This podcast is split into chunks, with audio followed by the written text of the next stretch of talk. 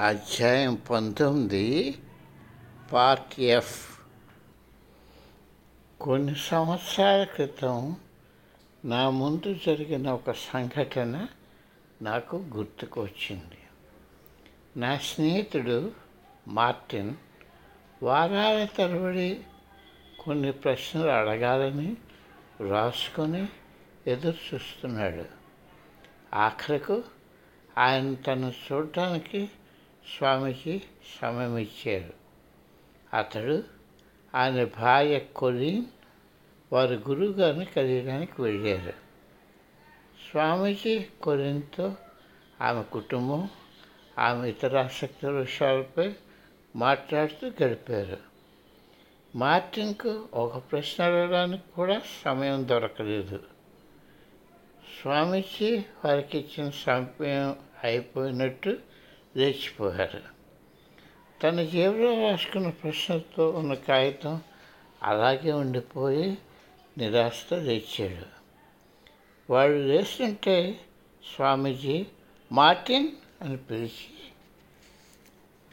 ఏడు వాక్యాలు పలికారు. ఆ ఏడు మార్టిన్ జేబులో పెట్టుకున్న కాగితంలోని ప్రశ్నలకు వరుస క్రమంలో జవాబులు. ఆశ్చర్యపోతూ కృతజ్ఞతతో మార్టిన్ ఆ ప్రశ్నలు మీకు ఎలా తెలుస్తుందని తన గురువు గారిని అడిగాడు.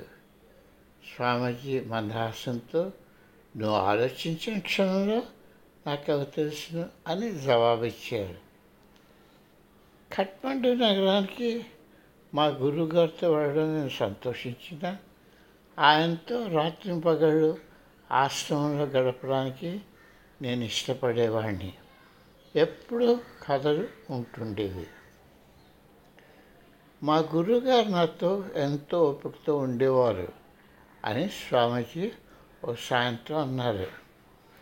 నేను కవిత రాసేవాడిని చిత్రలేఖనం చేసేవాడిని సంగీతం అధ్యయనం చేసి పాడేవాడిని ఎన్నో వాయిద్యాలు వాయించేవాడిని కొన్నాళ్ళ వరకు నా వ్యాసంగాలను సహించారు ఆఖరిలో అవన్నీ ఆపమని నాకు చెప్పారు. నువ్వు ఒక కళాప్రియుడు కావకు. నువ్వు ధ్యానం చేయడానికి జన్మించావు అని ఆయన నన్ను మందలించారు. నిజం చెప్పాలంటే నేను ఆయన శిష్యులో ఎక్కువ చెడ్డవాడిని. నాకు బుద్ధి పుట్టినప్పుడే ధ్యానం చేసేవాడిని. కానీ నేనంటే ఆయనకు అమితమైన ప్రేమని నాకు తెలుసును నేనేమి చేస్తానని చెప్తానో అది చేయడం మా గురువు గారికి ఆనందం కలుగజేసేది. నాకు బుద్ధి పుట్టినది తప్ప ఇంకేమీ నా చేత ఇతరులు చేయించలేదని నవ్వుతూ ఆయన చెప్పేవారు. వారికి ప్రపంచం పట్ల మమకారం లేదు. ఉద్రికపోత కోరికలు లేవు. వాడు నా బిడ్డ అని తరచుగా మా గురువుగారు అంటుండేవారు. ఆయన ఎల్లప్పుడు నేను ప్రపంచంలో చలామణయ్యే సాధనాలన్నీ నేర్చుకొని ప్రపంచానికి సేవ చేయాలని నొక్కి చెప్పేవారు. అందుచేత నా యోగ శిక్షణ సాటిలేంది ఇప్పుడున్న ప్రపంచ జీవనానికి తగినటువంటిది. శంకరాచార్యుని బోధనలను మనం అందరం ఎంతో విలువైనదిగా భావించిన ఈ సమయానికి అవి ప్రాధాన్యతను పొందేవిగా లేవు. ఆయన వ్యాఖ్యానాలు విరాగులకు పరిమితమైన వారిగా ఉన్నాయి. ఆ మహర్షి నుడినట్టు జీవిత లక్ష్యం వైరాగ్యం కాదు. వైరాగ్యం కొద్దిమంది అదృష్టవంతులకే కలుగుతుంది. ఎక్కువ మంది ప్రపంచంలో అన్నీ అనుభవిస్తూ బ్రతకాలి. కానీ వాటికి బానిసలు కారాదు. చాలామందికి వైరాగ్యం కాక సమగ్ర జీవితమే దారి. ఐ రిపీట్ శంకరాచార్య బోధ గురించి చెప్తూ అని అంటారు ఆ మహర్షి చెప్పినట్టు జీవిత లక్ష్యం వైరాగ్యం కాదు. వైరాగ్యం కొద్దిమంది అదృష్టవంతులకే కలుగుతుంది. ఎక్కువ మంది ప్రపంచంలో అన్నీ అనుభవిస్తూ బ్రతకాలి. కానీ వాటికి బానిసలు కారాలు చాలామందికి వైరాగ్యం కాక సమగ్ర జీవితమే దారి. స్వామీజీ ఊపిరి తీసుకోవడానికి రెండు నిమిషాలు ఆగినప్పుడు వైరాగ్య పదానికి వర్తించే ఆధ్యాత్మికతకు ఇదొక దిద్దుపాటు అని నాకు ఆలోచనలు వచ్చాయి. వైరాగ్యం తీసుకోవాలన్న భావన నేను అమితంగా ఆరాధించిన ఆ ఆలోచన నాకు సంతోషాన్ని కలిగజేసింది. నేను అమితంగా ఆరాధించిన ఈ ఆలోచన నాకు సంతోషాన్ని కలుగజేసింది. ఏడు గడుస్తున్న కొద్దీ నేను ఎన్నో రకాల విద్యార్థులను కలుసుకుంటూ వచ్చాను.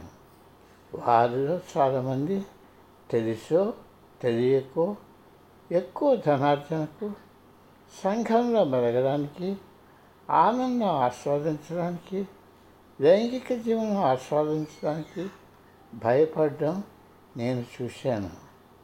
ఒక విధంగా వారు యోగ పదాన్ని అనుసరించేవారిగా కాక బౌద్ధ మతాన్ని ఇష్టపడేవారుగా కనిపించారు.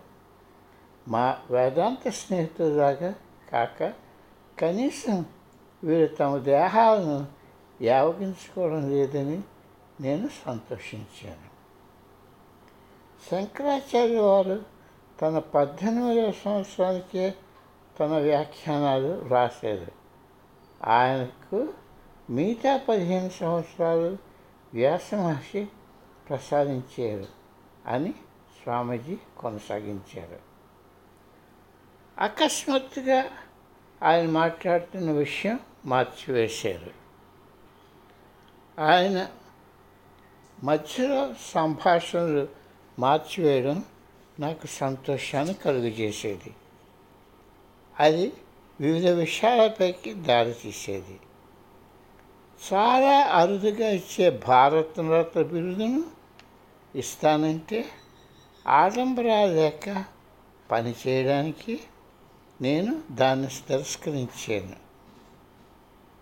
స్వామీజీ ఆయనతో చెప్పారు చాలా అరుదుగా ఇచ్చే భారతరత్న బిరుదును ఇస్తానంటే ఆడంబరాలు లేక పని చేయడానికి నేను దాన్ని తిరస్కరించాను.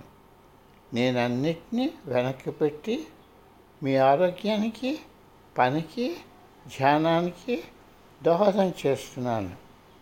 ఇది నన్ను బాగా అలసిపోయేటట్టు చేస్తున్నది.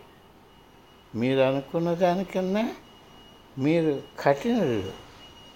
అమెరికాలో ఇండివిజువలిజం ఎక్కువగా ఉంది. అది నలుగురు కలిసి పనిచేయడంలో మీకు ఇబ్బంది కలుగజేస్తున్నది. ఆయన దూరంగా శూన్యంలో చూస్తూ ఉండిపోయారు. కొంచెంసేపు తర్వాత ఆయన మరలా మొదలుపెట్టారు నా మనస్సు ఒకటేమో ఇక్కడుంది మరొకటి పనిలో ఉంది. ఒకటేమో ఆధ్యాత్మిక పరమానందం ఒకటేమో మా గురువు గారి పాదాలు చెంత అని ఆయన అన్నారు. నవ్వుతో ఉన్న ఆయన ముఖం గదంతా వెలుతురు నింపినట్టు ఉంది.